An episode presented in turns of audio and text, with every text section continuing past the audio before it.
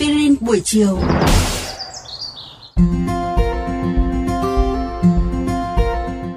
Chào mừng các bạn đang trở lại với chương trình Aspirin buổi chiều vào lúc 15 giờ 55 phút hàng ngày trên VOV Giao thông. Và ngày hôm nay thì chúng ta sẽ cùng tìm hiểu về chủ đề Cái đẹp làm chúng ta cảm thấy vui vẻ và hạnh phúc.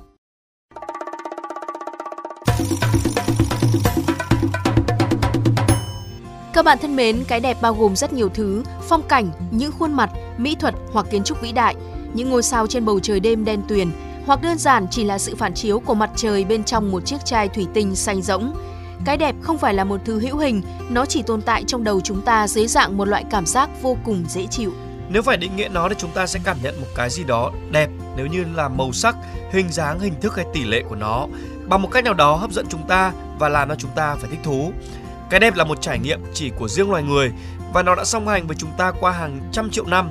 Ngay cả những công cụ đầu tiên của chúng ta cũng được mài thành những hình dáng cân xứng xinh đẹp. Các nhà nghiên cứu đã cố gắng tìm ra lý do thực tế cho việc tại sao tổ tiên của chúng ta lại đầu tư thời gian chỉ để làm cho các công cụ của họ có vẻ ngoài trông đẹp mắt hơn, nhưng kết quả là chả xác định được bất kỳ lý do nào. Có vẻ như các vị tổ tiên đã tạo hình các công cụ thành hình những giọt nước chỉ đơn giản là vì họ thích thế. Trong suốt chiều dài lịch sử của nhân loại thì định nghĩa về vẻ đẹp đã thay đổi rất nhiều. Các ý tưởng biến tấu theo thời gian, thậm chí là có thể biến từ đẹp thành xấu và ngược lại. Nhưng vượt xa sở thích cá nhân và thị hiếu đương đại, lại có một số thứ chưa bao giờ trở nên lỗi thời, đó chính là tỷ lệ vàng, là sự cân đối của các mẫu hoa văn nối tiếp được tìm thấy trong nghệ thuật và kiến trúc của các nền văn hóa từ thuở sơ khai cho đến tận ngày nay. Con người dường như luôn đồng tâm đồng lòng tán thành vẻ đẹp của những điều nhất định. Các mẫu hoa văn luôn có khuôn mẫu từ thiên nhiên liên tục xuất hiện, chúng đã trở thành một phần sinh học của chúng ta, giúp đỡ tổ tiên của chúng ta tồn tại. Lấy các mẫu hoa văn nối tiếp làm ví dụ, chúng được tìm thấy ở khắp mọi nơi ngoài tự nhiên, trong vỏ ốc, trong nụ hoa, các con sóng hoặc những đám mây. Việc xác định và đánh giá những sự vật và hiện tượng này một cách chính xác còn từng mang ý nghĩa sống còn. Những đám mây vần vù có nghĩa là mưa sẽ đến sớm. Vùng nước này có an toàn để bơi qua hay không?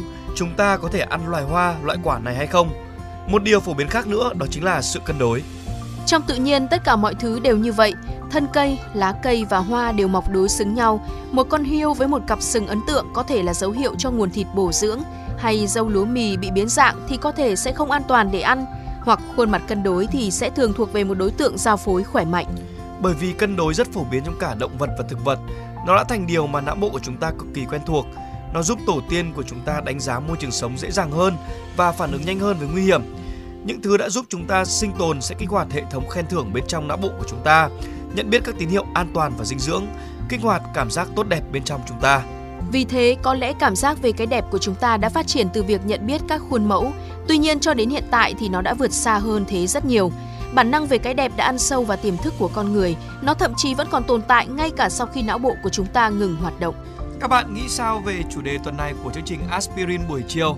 Để nghe thêm hoặc nghe lại các số Aspirin buổi chiều trên các thiết bị di động, thính giả của kênh VOV Giao thông có thể truy cập vào các ứng dụng Spotify, Apple Podcast trên hệ điều hành iOS, Google Podcast trên hệ điều hành Android, rồi sau đó gõ một trong các cụm từ khóa Aspirin buổi chiều, VOV Giao thông hoặc là VOV Giao thông.